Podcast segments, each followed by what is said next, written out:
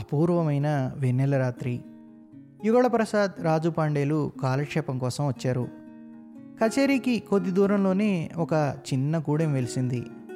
అక్కడి నుంచి కూడా ఒక మనిషి వచ్చాడు. అతడు చాపరాజిలా నుంచి వచ్చి ఇక్కడ మకాం వేసుకుని నాలుగు రోజులే అయింది.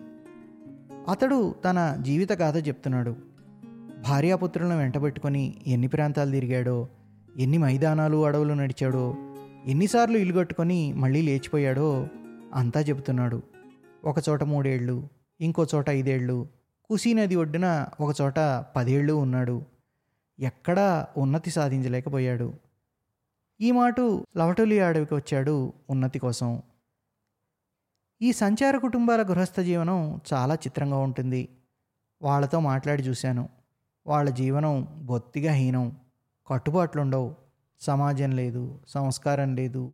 ఇల్లు జన్మభూమి అనే వ్యామోహం లేదు. నీలాకాశం కిందనే కుటుంబ జీవనం గడుపుతూ అడవుల్లోనూ కొండల మధ్య లోయల్లోనూ పెద్ద పెద్ద నదుల తీరాల పచ్చని మైదాన ప్రాంతాల్లోనూ నివసిస్తూ ఉంటారు. ఇవాళిక్కడ రేపు మరొక చోట. వీరి ప్రేమ విరహాలు జీవన మృత్యువులు అన్నీ నాకు కొత్తగా విచిత్రంగా కనబడ్డాయి. కానీ అన్నిటికంటే విచిత్రంగా కనబడింది ఇప్పుడు వీరు వ్యక్తపరుస్తున్న ఉన్నతిని గురించిన ఆశ.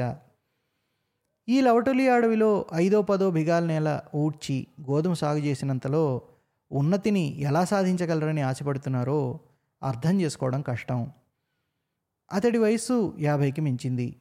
పేరు బలభద్ర సింగాయి కలు జాతి అంటే పొలం కాపులన్నమాట. అతడు ఈ వయసులో కూడా జీవితంలో ఉన్నతి సాధించాలనే ఆశతోనే ఉన్నాడు. ఇంతకుముందు ఎక్కడుండేవాడు పోయ్ అని బలభద్రుణ్ణి అడిగాను. ముంగేరు జిల్లాలో ఒక పశ్చిమ మైదానం ప్రాంతంలో ఉండేవాడిని బాబు. ఆరేళ్ళున్నాను అక్కడ ఆ తర్వాత పంటలు నాశనమైపోయాయి. జొన్న పంట పూర్తిగా పాడైపోయింది. ఇంకా అక్కడ ఉన్నతి సాధించే ఆశ కనబడలేదండి. లోకంలో అందరూ ఉన్నతి కోసమే ప్రయత్నం చేస్తారు కదా. ఈ పర్యాయం చూస్తున్నాను బాబుగారి ఆశ్రయంలో. రాజు పాండే అందుకున్నాడు. నేను ఇక్కడికి వచ్చిన మొదటి రోజుల్లో నాకు ఆరు గేదెలు ఉండేవి ఇప్పుడు అవి పది అయినాయి లవటులియా అంటే ఉన్నతి ఉనగోడే జాగా. ఒక జోడు గేదెలు కొనిపించండి పాండేచి ఈ మాటు పంటరాగానే డబ్బెట్టి గేదెలు కొనాలండి. అవి లేకపోతే ఉన్నతి లేదండి. అన్నాడు బలభద్రుడు. గనోరి వీళ్ళ మాటలు వింటున్నాడు.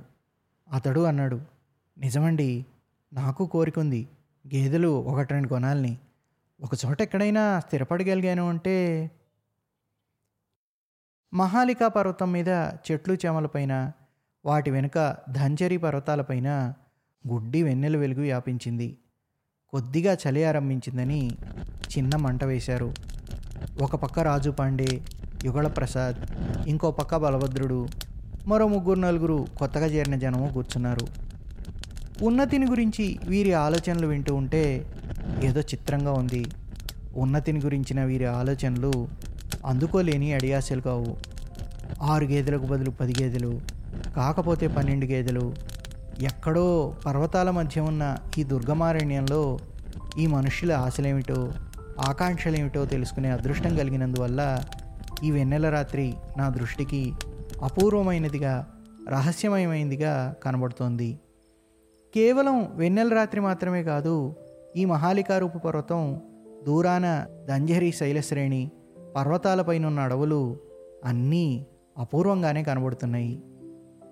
యుగళప్రసాద్ ఒక్కడు మాత్రం ఈ ఐక్య విషయాల్లో జొరబడలేదు అతడు మరొక రకం సంప్రదాయ విరుద్ధమైన మనస్సుతో ఈ భూమికి వచ్చాడు. భూములు ఆస్తులు ఆవులు గేదెలు మొదలైన వాటిని గురించి ఆలోచించడం అతడికి ఇష్టం ఉండదు. అసలు పట్టించుకోడు. యుగళప్రసాద్ అన్నాడు సరస్వతీ కుండికి తూర్పు ఒడ్డు అడవిలో హంసలతలు ఎన్ని వేశాననుకున్నారు? అన్నీ అలుముకుపోయి అదో పెద్ద తోట అయిపోయిందండి అక్కడ. మీరు చూసారా ఈ మాటు నీటి అంచుని స్పైడర్ లీలీలు కూడా ఎంతో బాగున్నాయి. పదండి వెన్నెల రాత్రిలో ఓసారి తిరిగొద్దామా ఎంతో దుఃఖం కలుగుతోంది. యుగళ ప్రసాద్ ఇంత కష్టపడి తీర్చిదిద్దిన సరస్వతి కుండి పూల తోట ఇంకెన్నాళ్ళు ఉంచగలను?